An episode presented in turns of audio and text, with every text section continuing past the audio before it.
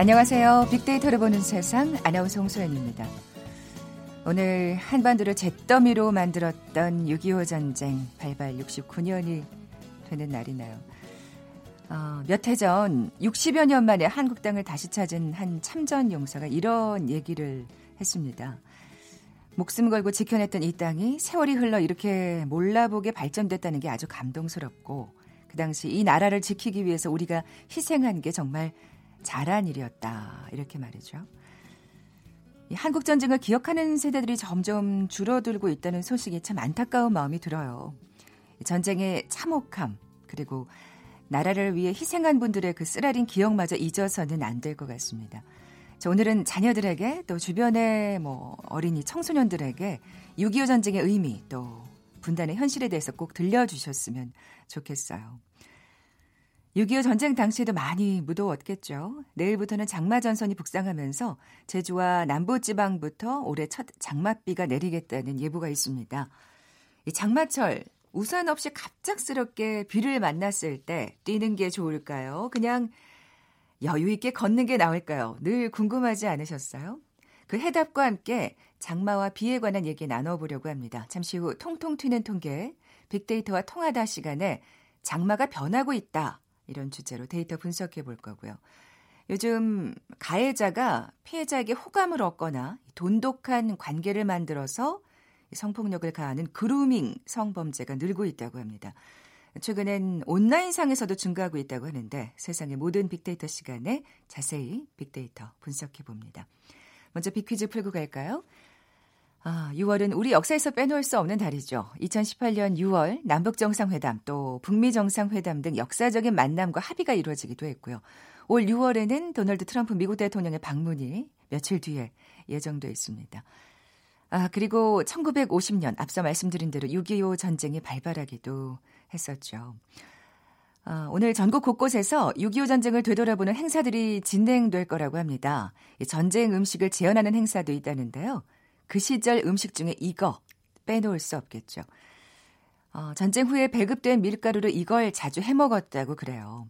멸치, 양파, 대파, 다시마 등을 넣은 육수에 밀가루 반죽을 얇게 펴 이것을 만들어서 뜨끈하게 한 그릇을 만들게 되죠. 이 음식 뭐라고 부를까요? 보기 드립니다. 1번 보리주먹밥, 2번 찐감자, 3번 수제비, 4번 삼겹살. 오늘 당첨되신 두 분께 커피와 도넛 모바일 쿠폰 드립니다. 정답 아시는 분들 휴대전화 문자 메시지 지역번호 없이 샵 9730, 샵 9730입니다. 짧은 글은 50원, 긴 글은 100원의 정보 이용료가 부과됩니다.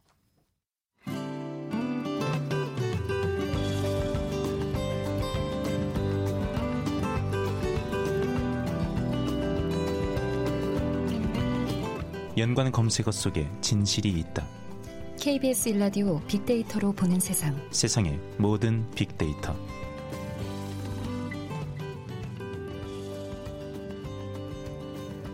궁금했던 모든 화제와 이슈를 빅데이터로 분석해보는 시간이죠. 세상의 모든 빅데이터. 빅커뮤니케이션 전민기 팀장 나와 계세요. 안녕하세요. 네, 반갑습니다. 전민기입니다. 네. 온라인 그루밍 성범죄가 청소년을 대상으로 급증하고 있다고요? 네.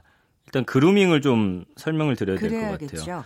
이게 원래 마부가 그 말의 털을 이렇게 빗어주던 그빛 같은 거를 그룸이라고 이제 영어로 하는데 아 약간 뭐 빗질하다 그렇죠. 할때 그룸이라고 예. 동사가 있잖아요. 요거를 이제 매일매일 관리해주고 아. 이 사람 그러니까 이 동물한테 정성을 쏟는 것을 이제 그루밍이라고 해요. 그래서 최근에 이제 그루밍족이라는 거는 어, 나 자신을 잘 꾸미는 남성들을 또 부르기도 하거든요. 사실 그렇군요. 이 단어 자체는 나쁜 게 아닌데 네.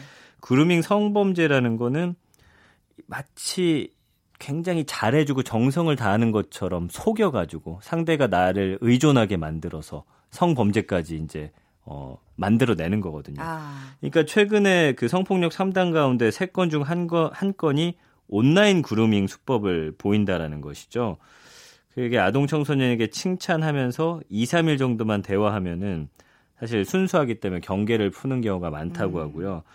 이 그루밍에서 시작해서 성매매까지 발전하는 경우가 2017년부터 눈에 띄게 늘었는데 이 한국 사이버 성폭력 대응센터 자료를 보니까 굉장히 심각하더라고요. 아, 그러니까 그렇게 용의주도하게 맞습니다. 주도 면밀하게 지금 성범죄를 저지르고 있다는 말이네요. 그렇죠. 그러니까 성적인 관계 맺기 위해서 이메일, 채팅방, 뭐 온라인 게임, 데이트 채팅 앱, SNS 이걸 이용하는 범죄 수법인데 아동 청소년 성범죄의 어떤 전조라고 보시면 될 것 같아요. 처음에 칭찬하고 예쁘다라고 하면서 친밀감을 쌓고 비밀을 서로 털어놓으면서 의존하게 만드는 게 핵심이고요. 이후에 이제 발톱을 드러내는데 어떤 성적인 이미지나 영상을 요구하고요.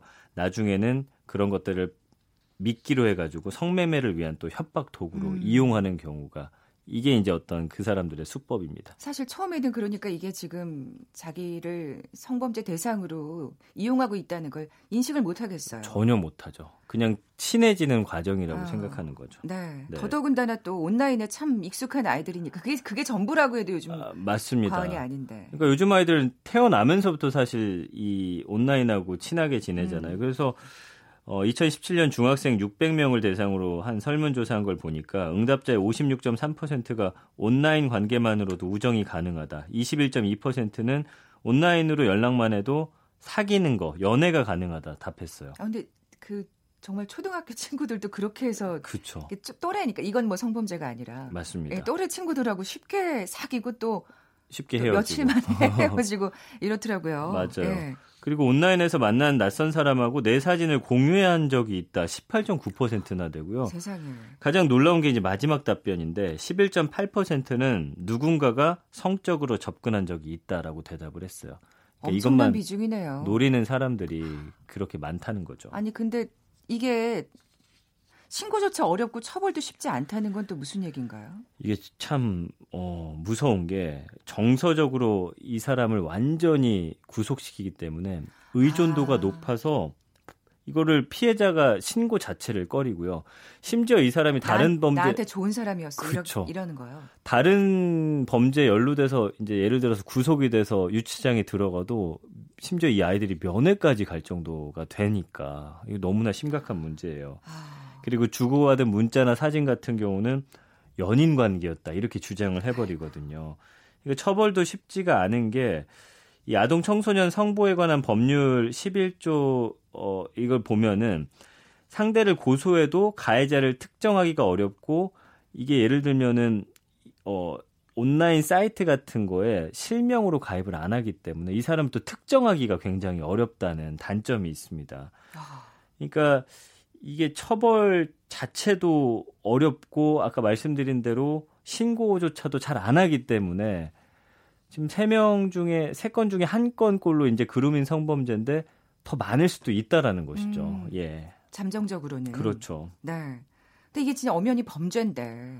그럼요. 아니 그 이게 사실 우리가 그런 그 기사를 접하잖아요. 연인 관계였다고 주장하는 사실 그 성범죄 사건들. 맞습니다. 정말 댓글들 보면 막 무조건 어린아이들은 이거는 아니다. 여, 여, 이런 걸 연인 관계라고 규정해서는 안 된다라고 막 정말 흥분하는 댓글들이 쏟아지고 있는데 맞아요, 맞아요. 사실 그게 지금 법적으로는 안 된다는 얘기잖아요. 그러니까 이제 네. 온라인 그루밍이 범죄임을 좀 사회 전체적으로 인지하는 일이 좀 필요할 것 같고요. 아일랜드 같은 경우는 2017년에 아동 그루밍법을 통과시켰어요.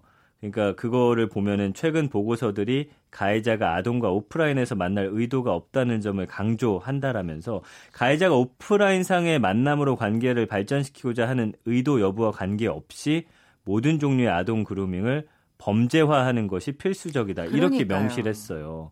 그러니까 네. 말씀해 주신 대로 온라인 상에서 이뤄지는 것도 범죄라는 어떤 사회적인 그, 어, 어떤 그 뭐라고 해야 될까요? 어 이거를 딱 명시화하는 뭔가가 좀 음, 필요해 보입니다. 좀 더 엄격해야 될 거라는 생각이 들어요. 그냥 맞아요. 우리 성인들이 하는 것처럼 어떤 정서적인 교감까지도 그러니까 성인들과의 정서적인 교감과 동일시해서는 안 되지 않을까? 그 인식도 생각이. 바뀌어야 되는 게 부모들이 이런 일이 발생하면 자녀를 꾸짖는 경우가 많대요. 아 그런 사람들하고 왜 대화를 어, 했느냐 그리고 이렇게. 네가 어떻게 행동했냐. 근데 이건 그런 아이고. 게 아니에요. 그 상대방이 아예 목적 의식을 갖고 음, 이 아이를 그러니까요. 정서적으로 완전히 끌어안는 거기 때문에 네, 부모님들도 이런 생각에 그럼요. 대해서는 좀 경각심을 예, 가지셔야 될 것 같고요. 네. 빅데이터 상의 반응을 좀 살펴볼까요? 이게 이제 그루밍 성범죄라는 거 자체가 인식은 좀 많이 되고 있는 것 같아요. 왜냐하면 그루밍이라는 키워드가 1년 동안 54만여 건 언급됐고요. 그루밍 성범죄도 한 6만 건 정도 언급이 되고 있거든요. 인식이 높아졌지만 이걸 청소년들에게 더 널리 알리고 교육해야 되지 않을까 이런 생각 해봤습니다. 그래서 연관어 보면은 뭐 성범죄, 성폭력, 그루밍 성폭력, 범죄, 피해자, 그다음에 뭐 종교 지도자나 정신과 의사 최근에 있었던 그런 사건들이거든요. 음. 또 신뢰, 언어, 힘, 성폭행, 감성어 보면 범죄다, 부적절하다, 위험하다, 취약하다, 충격적이다. 어느 정도 인식을 하고 있어요. 그러니까 아까 말씀드린 대로 아이들에게 교육할 필요가 있고요. 내 아이에게 이런 일이 발생했을 때는 그 아이의 잘못이 아니라는 점 역시도 인지를 해야 됩니다. 네, 사실 이 정신과 의사에 관련된 그 사건도 성인이었잖아요. 맞아요. 그럼에도 불구하고 사실 이렇게 정서교적인 교감이 일어나고 나면 어른들도 이렇게 힘든데 이렇게 무너지고 마는데 맞습니다. 청소년들 어린이들은 오죽할까. 더더군다나 막 엄마는 공부해라. 막 학교 가선 경쟁만 있는 그런 지금 현실에서 누군가 이렇게 따뜻한 말을 해주고 이러면 바로 넘어갈 수 있거든요. 그러니까 이 따뜻한 말을 우리가 얼마나 서로 주고받지 않는지 그러니까 아이고, 여기 아이들이 얼마나 흔들리는 걸까요? 네. 네. 이게 또 성매매 알선까지 또 발전을 하니까. 네, 특히나 요새 이런 범죄가 많아진 게 채팅 앱 때문이에요. 그러니까 아. 앱스토어에서 랜덤 채팅을 한 신문사가 검색해가지고 이거를 중3 여성으로 설정했더니 실험했어요. 50여 분 만에 20개가 넘는 메시지가 왔대요. 그러니까 보낸 사람들은 20, 20대에서 40대 남성이라고 소개하면서 뭐 성희롱 발언하거나 성매매 권유하기도 했고 자신의 신체 일부 사진을 보내는 일도 있었다고 하니까 이 채팅 앱을 어, 이용한 성매매 알선 역시도 많이 이뤄지고 있다고 합니다. 네, 그러니까 증가하고 있는 거죠, 이 범죄도. 그렇죠. 2016년부터 지난해까지 경찰청이 최근 3년간 단속 벌인 그 결과를 보니까 채팅 앱에서 발생한 성매매 사건이 3,600건 정도 되는데 이 중에 11,400명이 검거가 됐습니다.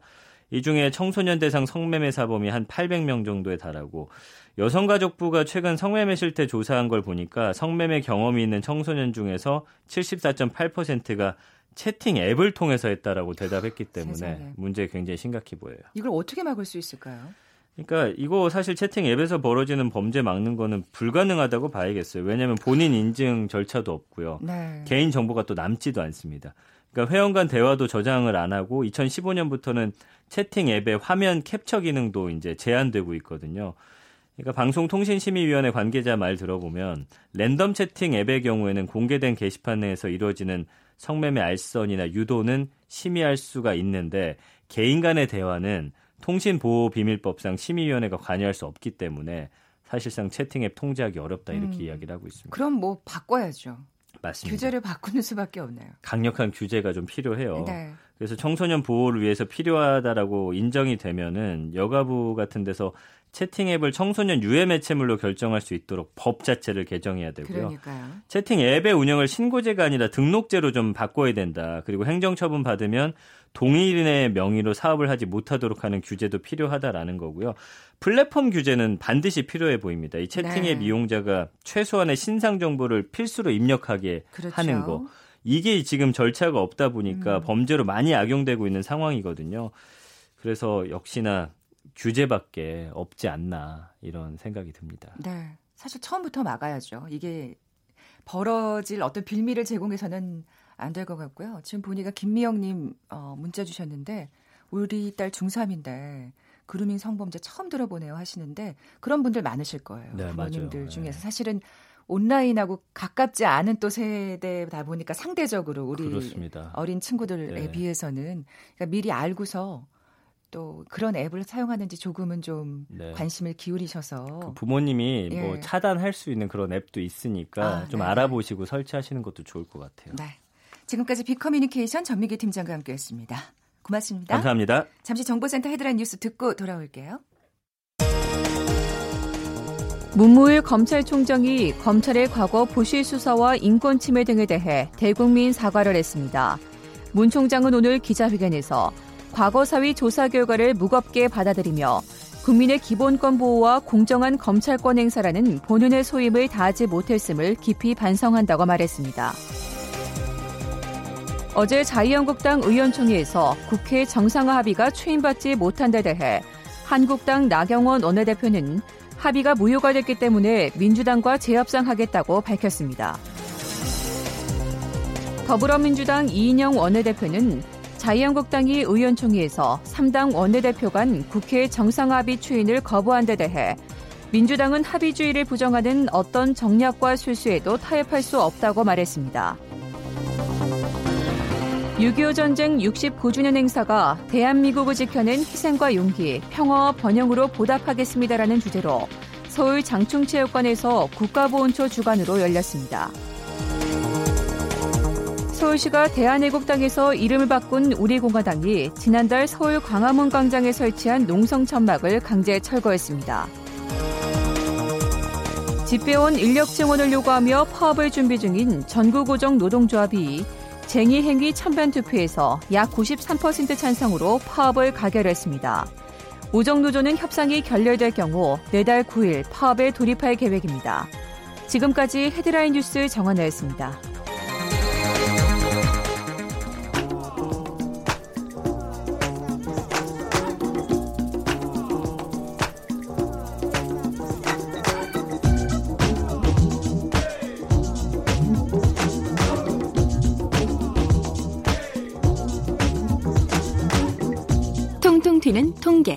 빅데이터와 통하다.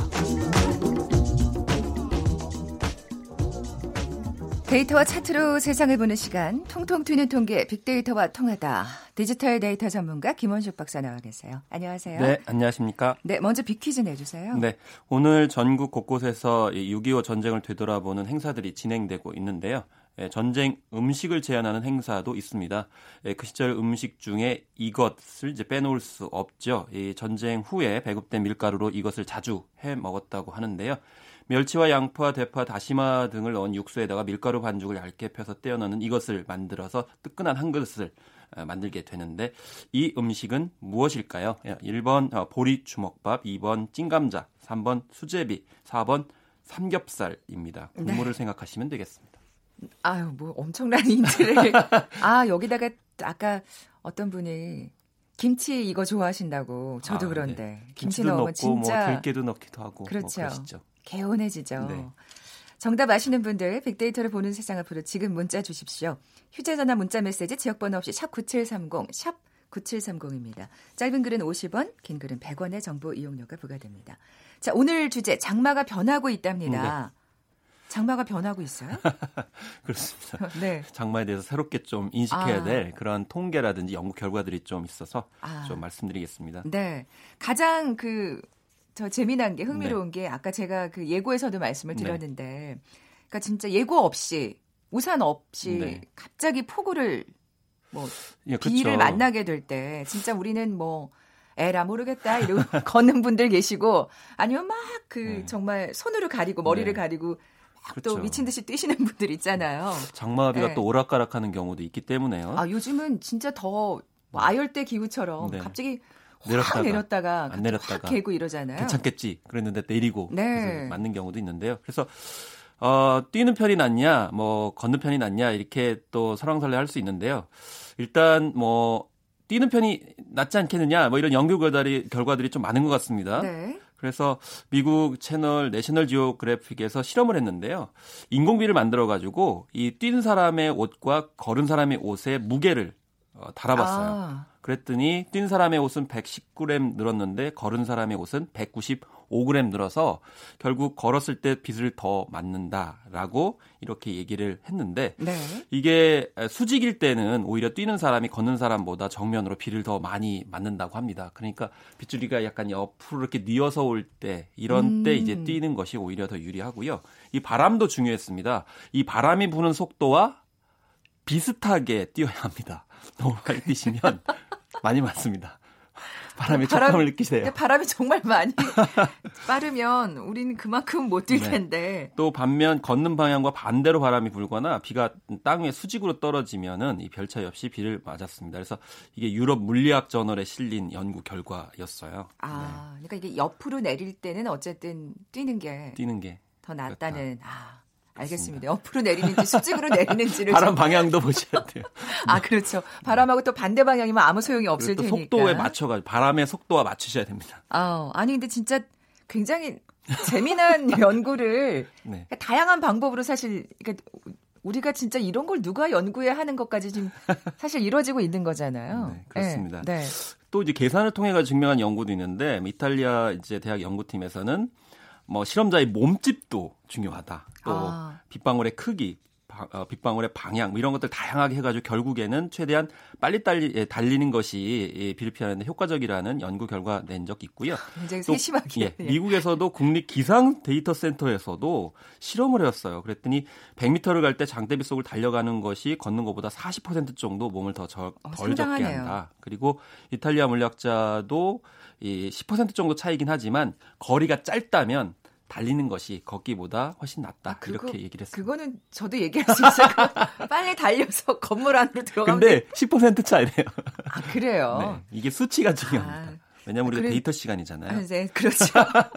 근데 사실 정말 뭐, 그러니까 뭐 적당히 올 때는 뭐 그런 말을 네. 할 수도 있겠지만 진짜 왜 눈앞이 보이지 않는 폭우 내릴 때 그게 뭐 뛰나 뭐 걷나 무슨 상관이 있을까 싶거든요. 맞습니다. 지금 네. 갤리라 보고 많이 얘기를 하잖아요. 이제 장마철 되면 정말 그렇게 오잖아요. 예, 그럴 네. 때는 별 상관이 없다고 합니다. 아, 예. 그렇기 때문에 또 수시로 변할 수도 있고요. 네. 그래서 장마철에는 항상 우산이나 우비를 귀찮으시더라도 가지고 다니시는 네. 게 좋다라고 볼 수가 있겠고요. 그런 예. 결론을 내시려고 예. 이런 허무한 결론을 내시려고 네. 재미난 연구 결과를 갖고 오셨는데 장마철이니까요. 예, 예. 장마가 변하고 있다잖아요. 오늘 네. 키워드가. 네. 근데 음, 그런 연구 결과가 나와 있군요. 그렇습니다. 장마에 관련돼 가지고 뭐 미국의 국립 환경 예보 센터와 국립 대기 과학 연구소의 분석 자료들을 통해 가지고 지난 73년부터 2016년에 우리나라 장마 강수량의 평균 비양을 이제 분석을 해봤어요. 그랬더니 10년 주기로 이게 많이 왔다가 덜 왔다가 한다는 것을 알게 됐습니다. 그래서 음. 2003년부터 2013년까지의 강수량이 1992년부터 2002년까지 강수량보다 한 200여 미리 많았어요.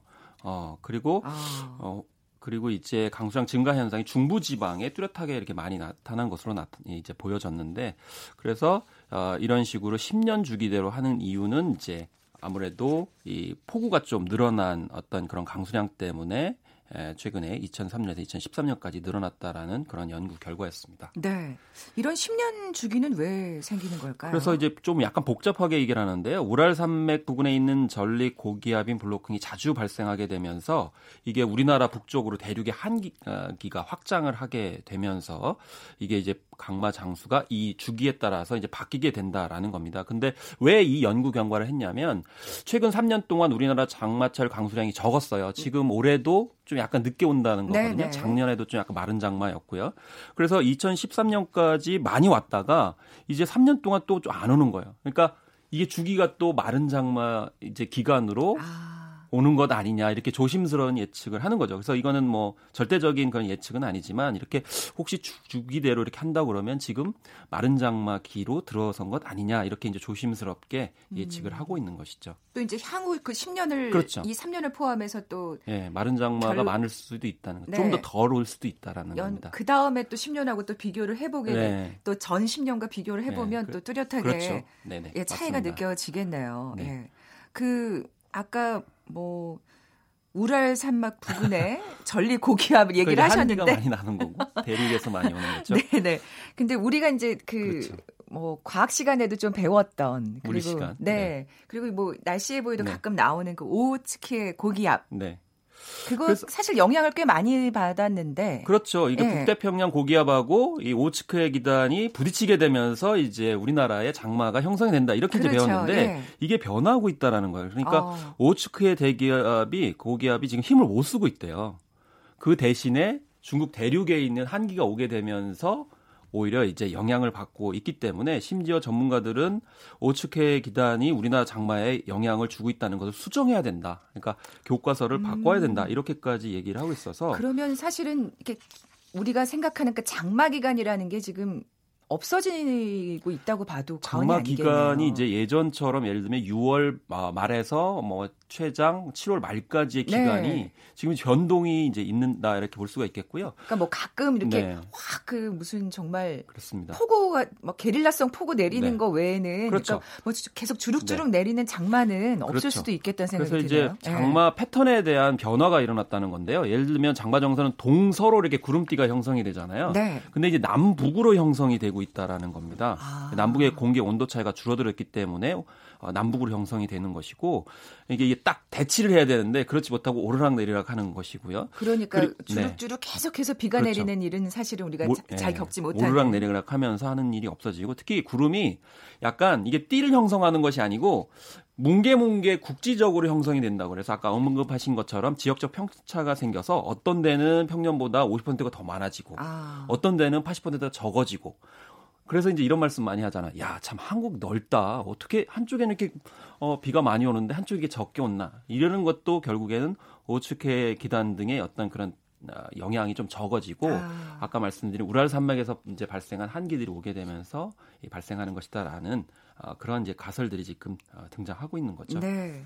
이 여름 장마철 수분의 기원에 대한 또 새로운 연구 결과가 발표됐다고요. 그래서 사실 지금 장마철에 내리는 수분이 어디서 내린 거냐, 뭐 여기에서 올라가 가지고 내리는 거냐, 뭐 아니면 북태평양 기, 이제 기단의 영향을 받으니까 북태평양에서 오는 것 아니냐 이런 이제 어, 논란들이 있었거든요. 그런데 어, 할로겐 화합물을 분석을 해보니까 4,000km 떨어진 남반구의 공기가 한반도에까지 와서 쏟아지는 그런 이제 원인을 기원을 어, 이제 밝혔던 그런 연구 결과가 최근에 있었습니다. 어. 네. 아 그러면 이 할로겐 화합물을 또 조사해 보면 그렇죠. 이게 예, 이제 장마비의 어떤 출처를 알 수 있는 할로겐 부분. 화합물 같은 경우 북반구에서 많이 만들어지는 이제 일종의 오염 물질이죠. 그렇기 때문에 남반구 같은 경우는 덜 있는 거예요. 그러니까 만약에 이 북반구의 수분 저 수증기가 올라가 가지고 떨어진다 그러면 이 할로겐 화합물이 많아야 되는데 적은 거예요. 그래서 아. 그걸 추적을 해보니까 네. 아 장마 비는 예 이제 우리가 맞는 이 빗물은 남반구 적도 부근에서 온 에, 이제 수분이 내리는 것이다 이렇게 이제 결론을 내리게 되는 그래서 어쨌든 장마에 대해서 참 다양하게 그러니까요. 연구를 하고 있는 그런 그 상황입니다. 어떤 오염 물질까지도 이렇게 뭔가 장마하고 관련이 있다는 게 그렇습니다. 굉장히 또 예, 흥미롭네요. 네네. 또 좀 약간 이렇게 눈이 번쩍 뜨이는 게 지진 우리 그 발생하는 지진 대부분이 장마철 비 때문이라는 또 네, 그렇습니다. 네, 그래서 이탈리아 팔레르모에서 열린 국제 수문 정보학회에서 발표된 내용인데요. 이게 어 장마철 비 때문에 지진 발생이 많아진다. 그래서 기상청에서 지진 관측을 시작한 1978년부터 발생한 1,200여 회의 지진에 대해서 뭐 시기나 장소, 뭐 지하수 수위 등을 분석을 해봤더니 7월에 장마철 비가 많이 내려서 땅 속에서 서서 이동해서 두 달 후인 9월에 지하수 수위가 가장 높아지고 이러면서 지진이 발생하는 것이다라고 이렇게 발표를 했습니다. 그렇기 때문에 이 비와 지진의 관계를 추적을 해가지고 밝혀낸 첫 사례였던 그래서 음. 화제가 됐습니다. 아 그러니까 장맛비가 많이 흘러드는 지역이 좀 지진이 많이 일어날 수도 있다. 그렇죠. 그럼 그 좀 조심을 지역 예를 들면 서해나 네. 동해, 남해안 지역에서 이런 현상이 벌어질 수가 있다는 거죠. 그래서 남해 지진이 육지 지진과 닮은 정보를 나타내는 상관 관계가 무려 93%였는데 이게 자연계에서는 있을 수가 없는 건데 그러니까 설명을 드리면 이 지하수로 이렇게 물이 한꺼번에 들어가게 되면 이게 지각에 영향을 주게 되는 거죠. 그래서 아. 이 전에 이제 경주 지역에 네. 지진이 일어났었잖아요. 그게 이제 지열 발전 때문에 있었는데 어쨌든 지각은 어쨌든 간에 충격을 주게 되면 반드시 지진으로 영향을 줄 수가 아. 있다라는 것을 좀 생각을 해보면 이게 어, 굉장히 낯설지는 않다 이렇게 아. 생각이 들어서요. 장맛비 또한 이 지각에 예. 또 영향을 줄 수 있다는. 그래서 굉장히 많은 비가 내렸을 때 지하수로 유입이 돼서 지각에 영향을 줄 수 있기 때문에 음. 비가 굉장히 많이 왔을 때는 이런 점도 좀 주의를 해야 된다라는 말씀입니다. 또 이런 것도 장맛 피해를 줄일 수 있는 또 하나의 네. 어떤 키워드가 될 수 있을 것 같습니다. 좀 더 연구가 필요하고요. 네. 네. 통통 튀는 통계 빅데이터와 통하다 디지털 데이터 전문 가 김원식 박사와 함께했습니다. 고맙습니다. 네, 감사합니다. 커피와 도넛 모바일 쿠폰 받으실 두 분입니다. 540 하나님 그리고 498 둘님 이 두 분께 선물 드릴게요. 수제비 정답 맞춰주셨네요. 저는 내일 11시 10분에 다시 오겠습니다. 고맙습니다.